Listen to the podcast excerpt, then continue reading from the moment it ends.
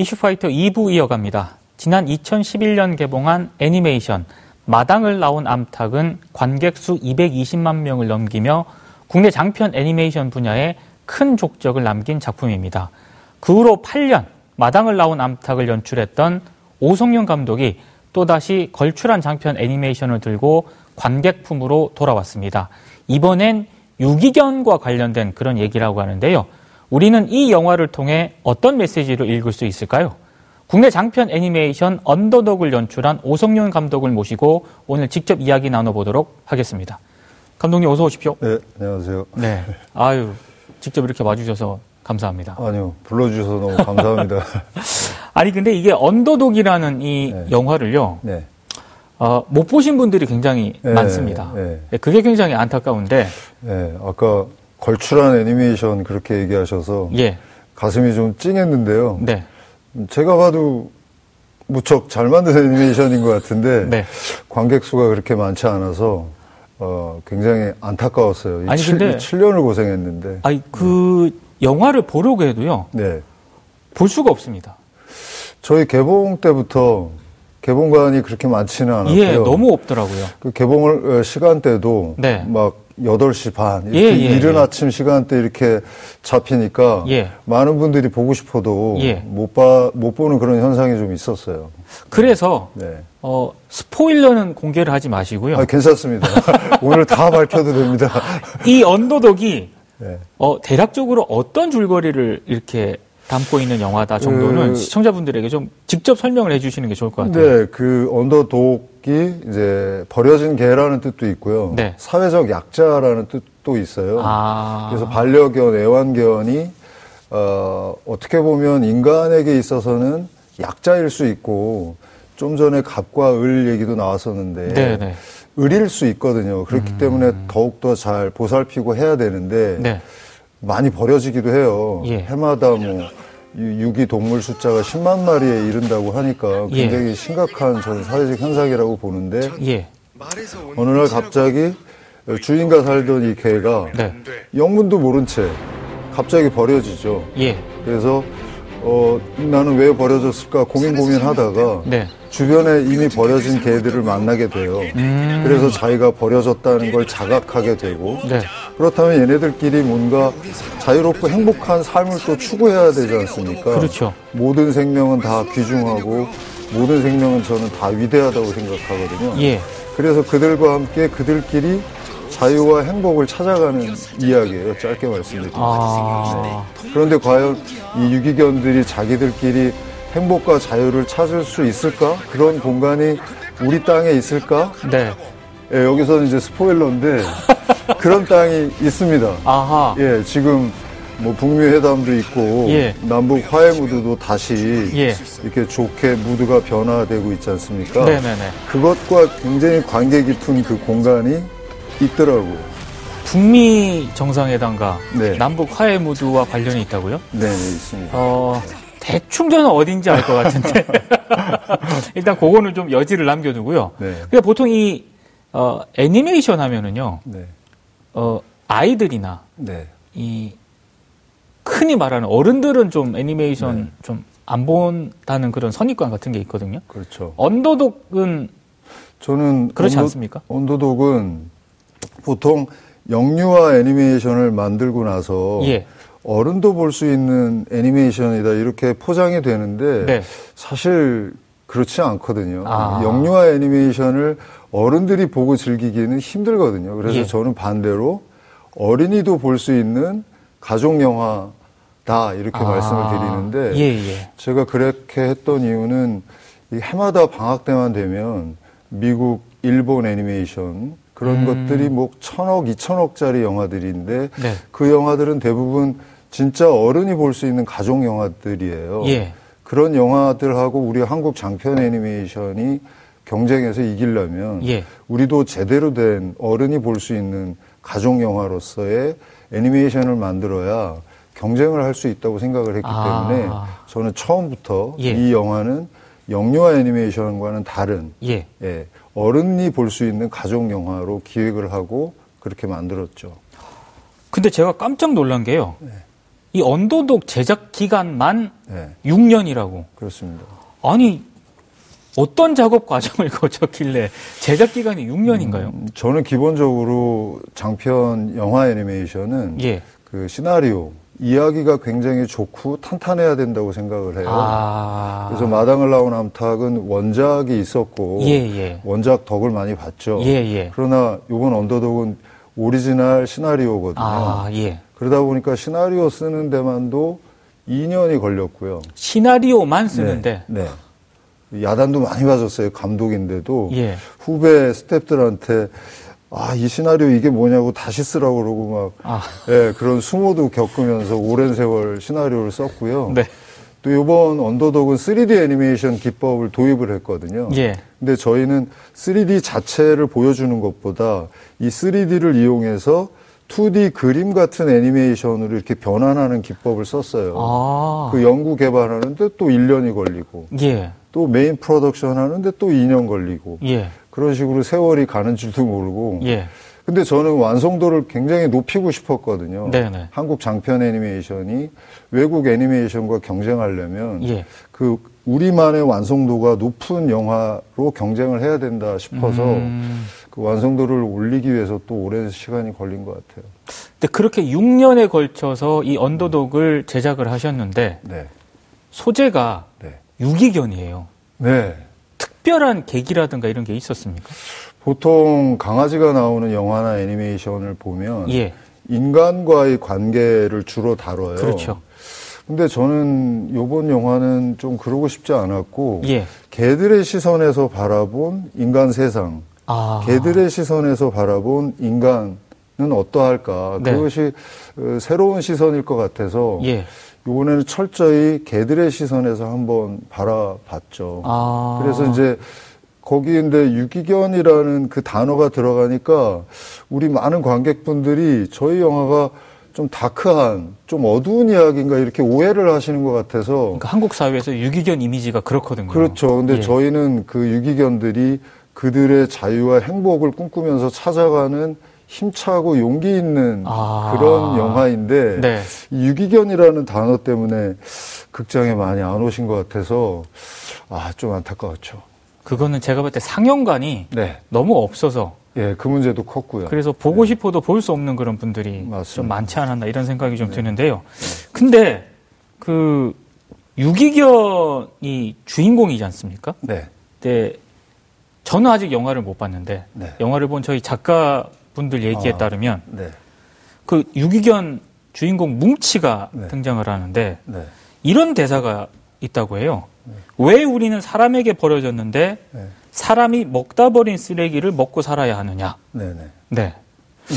이, 이 대사는 제가 네. 봤을 때 굉장히 좀 주제의식이 강한 그런 대사 같거든요. 맞습니다. 그러니까 저는 어, 우리 인간도 그렇고 모든 생명은 자기의 주체적인 자기의 활동이 있다고 생각을 해요. 예. 그러니까 주체적인 자기 자아를 획득하고 그러니까 반려견의 삶에서 이젠 자연에 버려진 새로운 삶을 시작해야 되니까 네. 자기의 주체적인 자아를 획득하고 어, 주체적인 삶을 개척하면서 어, 우리 뭉치 같은 경우는 또 보도콜리종이라고 사냥견종이거든요. 아, 예. 그러니까 사냥을 해서 자기 먹거리를 찾을 수 있는 그런 견종이에요. 네네. 네. 또 그런 견종이다 보니까 인간의 쓰레기만 먹고 사는 그런 삶이 아니라 인간이 던져주는 먹이를 먹는 삶이 아니라 아. 주체적 삶을 찾아서 예. 자기 스스로 먹이 활동을 할 수 있는 예. 자아를 획득해 나간다. 예. 그런 뜻에서 그런 대사를 예, 나름 멋지게 예, 보이려고 써봤죠. 근데 감독님이 굉장히 그 개에 대해서 네. 거의 전문가 수준으로 아시는 것 같아요. 굉장히 다양한 그런 종들이 저는, 등장하거든요. 저는 어떤 영화의 소재를 일단 잡으면 예. 이제 공부부터 시작을 해요. 아. 마당을 나온 암탉은 닭이었잖아요. 네. 그러면 닭을 잘 표현해야 하기 때문에 그때는 닭과 조류에 대해서 예. 굉장히 공부를 많이 했어요. 네네. 네. 네. 걔네들의 시선 각은 어떤지, 아. 습성은 어떤지 이런 공부를 하고, 요번에는 당연히 개에 대해서 공부를 굉장히 많이 했죠. 예. 책도 많이 보고 습성, 행태 음. 연구 이런 것들을 다 해야만이 저희 영화는 굉장히 리얼리즘 계열의 애니메이션이다 보니까 예. 그런 사실적인 표현을 또 잘하기 위해서는 그 공부를 또 많이 해서 연출을 하고 그러죠. 근데 이 언더독을 보신 분들은 네. 지금 우리 한국 사회에서 네. 그 동물 학대라든가 네. 유기견 문제라든가 네, 이런 케어 문제 케어 문제도 발생을 네. 했고요. 네. 마치 무슨 선견 지명처럼 네. 그이 영화에도 그런 문제들이 다 함축돼 있다고 그러더라고요. 맞습니다. 그게 어떻게 뭐 선견 지명인가요? 아니면 이렇게 연구를 하시다 보니까 저는 영화라는 게뭐 오락적 가치도 있고 예. 뭐 경제 이득적 가치 이런 걸로 만들기도 하지만 예. 저는 영화의 가장 중요한 가치는 사회적 가치라고 생각을 하거든요. 아, 그래서 예. 저는 항상 영화를 만들 때 이 사회적 시선을 항상 보면서 이 시대에 어떤 이야기를 할 때 우리 대중들과 이 이야기를 나눌 수 있을까 음. 그런 걸 고민하다 보니까 네. 어, 유기견에 관심을 많이 갖게 됐고요. 그렇다면 예. 유기견을 통해서 무슨 이야기를 우리 관객 대중들과 나누어야 할까 이런 예. 고민을 하다 보니까 좀 그런 뭐 반려견의 달달한 이야기보다 음. 좀더 의미 있고 뜻이 있는 그런 영화를 만들려고 항상 노력을 하다 보니까 본의 아니게 선견 지명이 생기는 것 같기도 하고요. 예. 아까 엔딩 말씀도 드렸지만 그게 더 선견 지명적이었어요. 아. 왜냐하면 그 엔딩 공간은 우리가 어, 저는 한반도에 닫혀 있는 성장판이라고 생각을 하거든요. 네네. 이 닫혀 있는 성장판이 열리는 순간 굉장히 이렇게 갇혀져 있던 성장이 확 열릴 거라고 생각을 하는데 그 예. 공간이 예. 그게 제가 7년 전에 시나리오를 쓸 때만 해도 이 남북 관계가 굉장히 험할 때였거든요. 아, 그렇죠. 그랬을 때 이 시나리오를 썼기 때문에 이 공간은 훨씬 더 선견 지명적인 예, 식견을 갖고 한 것 같아요. 아 근데 지금 말씀을 들어보니까 네. 시청자분들은 네. 아, 도대체 거기가 어디길래 이렇게 한반도에 닫혀 있는 선장판 네. 그 선장판이 이제 곧 열릴 수도 있다라는 희망을 갖고 있잖아요. 아 정말 네. 북미 정상회담, 남북 정상회담 네, 이 다, 관, 다 말한 것 같아요. 관계에서 보니까 진짜로 성견지명인 네, 7년 전에 쓴 시나리오. 예. 네. 아니 근데 이게 보통 네. 그 유기견 뭐 애니메이션이든 네. 이런 동물을 주제로 한 애니메이션 같은 경우에는 네. 궁극적으로 그 가족들이 많이 보기 때문인지는 모르겠지만 인간하고 동물이 서로 이제 잘 어울리는. 그래서 뭐 잘 사는 네네. 한마디로 뭐 위아더 월드 네. 이런 식으로 이제 권선징악으로 끝나기가 굉장히 쉬운데 그렇죠. 언더독 언더독 같은 경우에는 네. 그게 아니라 네. 개들의 어떤 네. 그 스스로의 삶을 삶을 네. 찾아 떠나는 네. 걸로 돼 있거든요. 그렇게 혹시 설정을 하신 특별한 이유가 있습니까? 음 그런 개들도 있고요. 이렇게 예. 무리가 같이 가거든요. 예. 그래 제가 그러니까 고민을 했던 거는 과연 반려견, 애완견이 궁극적으로 어떤 걔네들이 삶을 추구할까를 굉장히 많이 고민을 했거든요. 음. 그런데 이제 반론도 있을 수 있죠. 그러니까 아니다. 애완견으로 이렇게 어, 자라난 아이들은 예. 인간과 같이 살 때 더 행복을 느낄 수도 있다. 아. 어, 그거는 저도 그럴 수 있다고 생각을 해요. 왜냐하면 예. 소형견 같은 경우는 예. 자연에서 자기 삶을 살아나기가 쉽지 않거든요. 그래서 그렇죠. 저희 영화 후반부에 보면 지금 말씀하신 그 공간으로 가서 자연화로 거듭나는 애들도 있지만 예. 아주 또 좋은 인간을 만나요. 아. 그래서 커밍아웃을 하는 개도 있어요. 나는 예. 인간과 사는 게 행복해라고 아. 마지막에 자기 고백을 하는 친구도 있거든요. 예. 그래서 좀 더 그런 다양한 시선으로 네, 개들의 다양한 모습을 또 보여주기도 합니다. 아. 네. 그러니까 좀 가능성을 좀 많이 열어놓으셨네요. 네. 네. 음. 보시고 싶으시죠? 아, 지금 굉장히 저는 보고 네. 싶습니다. 제가 말을 쫙 하니까 아직 상영하는 데가 있으니까요. 예. 찾아서 보시면 보실 수 있어요. 아. 근데 이제 또 하나 제가 궁금한 거는 네. 개가 주인공이긴 하지만 네. 언더독에는 사람이 나옵니다. 네. 예.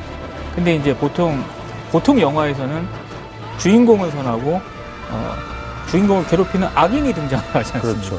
근데 언더독 같은 경우는 네. 사람이 주로 이제 나쁜 악으로 등장 악으로 등장을 하는데 네. 네.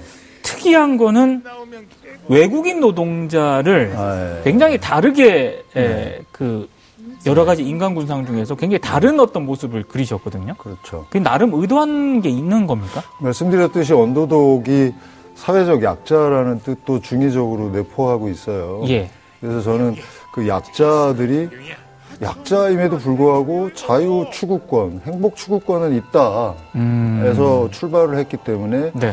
사회적 우리 사회에서의 또 사회적 약자 로서 외국인 노동자 이야기를 살짝 끌어옴으로써 예. 이 개들의 약자적인 처지가 아, 인간적 시선, 인간의 시선으로 봐도 인간으로 봐도 그런 어, 약자와 이퀄 관계가 있을 아. 수 있다. 그래서 그거를 좀 다양한 시선에서 봐주기를 바랬고 예. 그 본질적으로 사회적 약자를 얘기한다라는 뜻에서 네. 그 외국인 노동자를 살짝 등장시켜서 네. 우리 영화는 그런 영화다라고 음. 이제 역설적으로 또 얘기를 했죠. 예. 예. 그런데 이제 여기에 나오는 이제 아, 아 안타고니스트 그러니까 네. 에, 적대자 예. 적대자로서의 인간은 아까 이제 케어 사건도 잠깐 예. 말씀하셨지만 네. 어, 이런 유기견들을 또 잘 다루지 못하는 그렇죠. 그런 현상들도 있지 않습니까? 예. 거기에는 이제 개농장에서 네. 어, 개를 키워서 파는 행위들 음. 이런 부분들은 좀 사회 고발적인 측면에서 네. 악인으로 또 많이 등장을 시켰죠. 개장수 말씀을 하셨으니까 네. 이제 개장수가 언더독에도 나오지 않습니까? 네. 근데 그 개장수를 네. 유기견들이 좀 해치울 수 있는 네. 쉽게 말해서 네. 그런 어떤 상황이 있었는데 네. 그렇게 안 하셨거든요. 네네. 네. 그거는 네. 어떤 의미를 좀 담고 있다고 봐야 되는 건가요? 그러니까 개들이 이걸 해치운다라기보단 예. 이 악인으로서의 개장수로부터 벗어나고 싶었던 거거든요. 아. 네, 얘를 공격해서 악인이니까 해치우고 싶다. 이거는 전통적인 권선징악의 그렇죠. 어떤 스토리 라인이고 예. 저는 꼭 그렇게 하고 싶지는 않았어요. 음... 얘로부터 벗어나려고 하다 보니까 네. 어, 싸움이 일어났고 예. 그러나 그 싸움에서 일반 권선징악의 그런 플롯처럼 얘를 물리치는 개념이 아니라 예. 도리어 타이르죠. 음... 어, 우리를 내버려 둬. 네. 라는 한마디만 하고 아. 유유히 인간으로부터 어, 멀리 벗어나는 거죠. 예. 음. 보고 싶으시죠? 보고 싶기도 한데 이게 굉장히 평화 예, 예, 예. 이런 어떤 기조도 깔려 있는 것 같네요. 예, 평화 평화 메시지를 또 담고 싶었기 때문에 예. 더욱 더 아까 말씀드렸던 그 닫혀 있는 성장판 그 공간이 네. 평화의 저는 상징이 되어야 된다고 보고 예. 얘네들이 평화롭게 살 수 있는 공간으로서의 네. 그 공간의 상징성을 더욱더 예, 역설적으로 또 표현하고 싶었어요. 지금 아마 이 이슈파이터 보고 계신 시청자분들은 네. 이 정도 얘기했으면 아마 다 아실 것 같긴 합니다. 네. 네. D, N, G입니다. 아니, 감독님이 지금. 아, 오늘 다 말씀드린다고. 스, 포일러를 아주 괜찮습니다. 아, 이걸 보고, 이걸 알고 보셔도. 예. 예, 재미있을 거라는 자신감 때문에 그렇습니다. 아, 스포일러를 네. 알고 봐도 재미있는 네. 영화다. 네. 근데 이게 영화를 보신 분들은 네. 배경이 그렇게 네. 아름답다는 얘기를 네. 많이 하시거든요. 네. 근데 그 배경에 그렇게 신경을 쓰신 특별한 이유가 있으신가요? 지금 극장에서 개봉하는 그 디즈니 픽사 미국 애니메이션들 보면 대부분 3D 애니메이션이 거의 예. 다. 근데 그런 것들은 말씀드렸듯이 천억에서 이천억짜리 영화들이고 음. 저희는 순제작비가 뭐 33억밖에 안 되니까 엄청나게 차이가 크지 않습니까? 네. 그러니까 이, 이 엄청난 돈을 들인 이 영화는 볼거리가 벌써 풍부하죠. 예. 그것과 이 경쟁을 하려면 아. 저희는 저희만의 어떤 그림의 맛으로 승부를 거는 게 좋겠다라고 예. 해서 그 그림의 손맛을 또 감정 관객들이 예. 정서적으로 또 색다르게 음. 좋게 보시는 걸 제가 마당을 나온 암탉에서 확인을 했고 네. 네. 그래서 이번 영화도 그런 사람의 손맛으로 새로운 아. 볼거리를 좀 선사해 드리고 싶었어요. 예. 음. 이 저희 얘기를 지금 들으시면서 이슈파이터 보시는 분들은 네. 예, 꼭 한번 봐야겠다라는 생각을 네. 하시지 않을까 네. 이런 생각이 드는데 이 언더독과 관련해서 또 하나 주목할 만한 부분이 네. 더빙에 참여하신 분들이 네. 네. 어마어마하신 분들을 네. 아니요, 뭐. 섭외를 하기가 굉장히 어려운 맞습니다. 아이돌 그룹부터 시작해서 뭐 배우 이런 분들이 많이 참여를 하셨거든요. 이분들 어떻게 섭외를 한 겁니까? 저는 그분들이 어마어마해서 섭외한 건 아니고요. 예. 시나리오를 쓰면서 어떤 배우가 우리 캐릭터에 잘 어울릴까 항상 고민을 하거든요. 네. 그 중에 이제 박철민 씨는 마당을 나온 암탉 때도 했고, 네, 네, 네. 그 박철민 씨는 아예 그분의 연기 톤을 연상해서 대사를 썼고요. 예. 그다음에 나, 다른 배우들은 이제 시나리오를 완성하고 저희 영화는 말씀드렸듯이 사실주의적인 애니메이션이기 때문에 음. 기존의 애니메이션 성우 톤과 저희 영화는 안 맞는다고 생각을 했어요. 아. 그래서 예를 들면 기존 애니메이션은 그 아이 목소리를 어른 여성분들이 가성으로 연기하시거든요. 그렇죠. 예. 근데 저는 사실주의에는 그게 맞지 않는다. 음. 그래서 가성을 쓰지 않고 진성에 저희 캐릭터와 어울리는 연기자들을 섭외했기 때문에 예. 뭐 도경수 씨 같은 경우는 카트라는 영화에서 아 맞아요. 예, 예, 예. 그 반항기 있으면서 네. 그 청소년의 역할을 굉장히 잘했거든요. 예, 예. 사실적으로. 네. 그때 제가 점찍어 뒀었고 아. 박소담 씨 같은 경우는 굉장히 와일드한 면이 있어요. 네, 네. 검은 사제들에서 그 악기가 씌운 그렇죠. 그 연기를 굉장히 잘했거든요. 예. 근데 저희 영화에서는 이제 들깨로 캐스팅하기에 정말 좋았거든요. 예, 예. 그 다음에 어, 많이 언급은 안 됐지만 라디오 방송하시는 또 환갑이 넘으신 그또 성 강석 씨라고 아 예예 예, 예, 예. 저희 영화에 또 그 환갑 나이가 지나간 개코라는 그 세퍼트 견종이 나오거든요. 네. 그 견종과 이 강석 선생님의 나이하고 똑같아요. 대, 대충 비슷해요. 근데 저 감독님 얘기 듣고 네. 깜짝 놀랐습니다. 네. 강석 씨가 환갑이 넘었습니까? 그럼요. 아, 예. 네. 그래서 그 진성으로 연기했을 때 굉장히 자연스럽거든요. 아. 네. 그 젊은 성우가 예를 들어 어, 어, 나이 드신 늙은 목소리를 했을 때 예. 별로 저희 영화에는 안 맞는다고 생각을 하기 때문에 그런 식으로 이렇게 캐스팅을 막 하다 보니까 예. 굉장히 다양하고 네, 음. 네, 훌륭하신 또 연기자들 또 기존 성우분들도 같이 참여해 주셨거든요. 네네네. 네, 네. 기존 성우에 맞는 톤은 또 거기에 맞는 캐릭터를 캐스팅하고 예. 그래서 굉장히 다양한 연기자 성우가 캐스팅이 된 거죠. 자연스럽게. 음. 근데 이 영화 후반부쯤에 가면 네. 그 굉장히 여러 가지 인간 군상들이 나오지만 네. 따뜻한 부부가 예, 등장을 예, 하거든요. 예, 예. 근데 그 보신 분들이 네. 그 따뜻한 부부를 보면서 네. 특정 부부를 아, 많이 맞습니다. 떠올린다고 얘기하는데 염두에 두신 건가요? 어 당연히 처음에 그분들이 제주도에서 무슨 밥상인가? 그 뭐 아, 효린의 민박이라고. 아, 민박이구나. 네네네. 밥상이 아니고. 아. 그 모습 그리고 그분들이 굉장히 또 반려인들이시잖아요. 그렇죠. 예. 그래서 영화 후반부에 개를 진정하게 사랑하는 인간을 이 개들이 만나면서 네. 모든 인간이 그렇지 않다. 네. 우리를 따뜻하게 대해주는 인간도 얼마든지 있다라고 하는 거를 또 찾게 되는 그런 장면이 또 필요했을 때그 아. 그 부부를 제가 연상을 해서 캐릭터 디자인도 그 부부들 의 얼굴에 맞춰서 이렇게 하고 그랬는데 네. 그때 방송 활동을 같이 접고 계신 상태여가지고 섭외가 안 됐어요. 아하. 그런데 기왕에 만들어 놓은 디자인이라 제작은 그냥 강행을 했죠. 네. 그런데 첫 번째 시사회 때 저희 영화를 보시고 다들 알아맞추시는 거예요.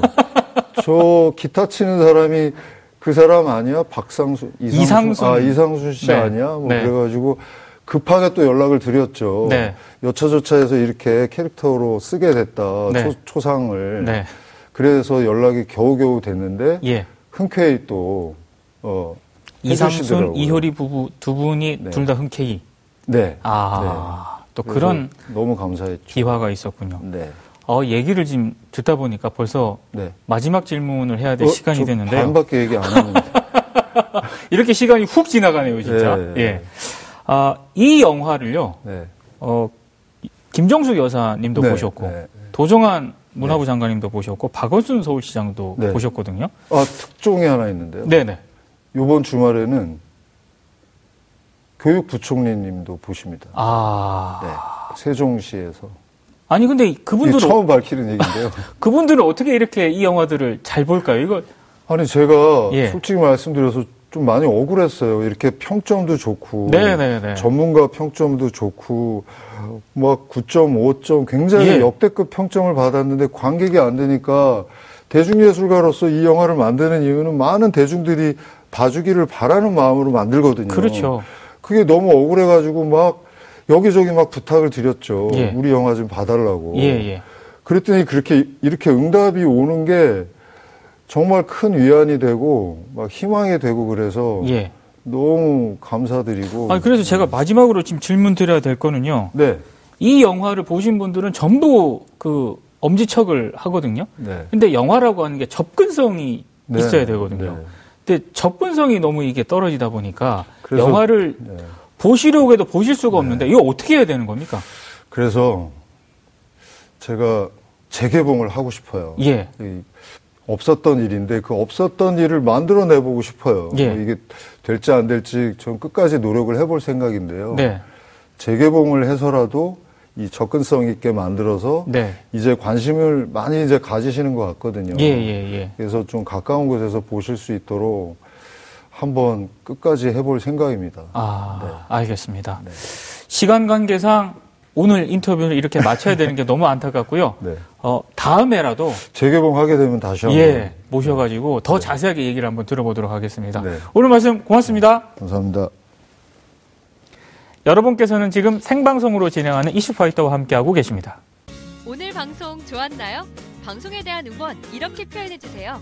다운로드하기, 댓글 달기, 구독하기, 하트 주기. 더 좋은 방송을 위해 응원해주세요. 다운로드하기, 댓글 달기, 구독하기, 하트 주기. 기억하셨죠?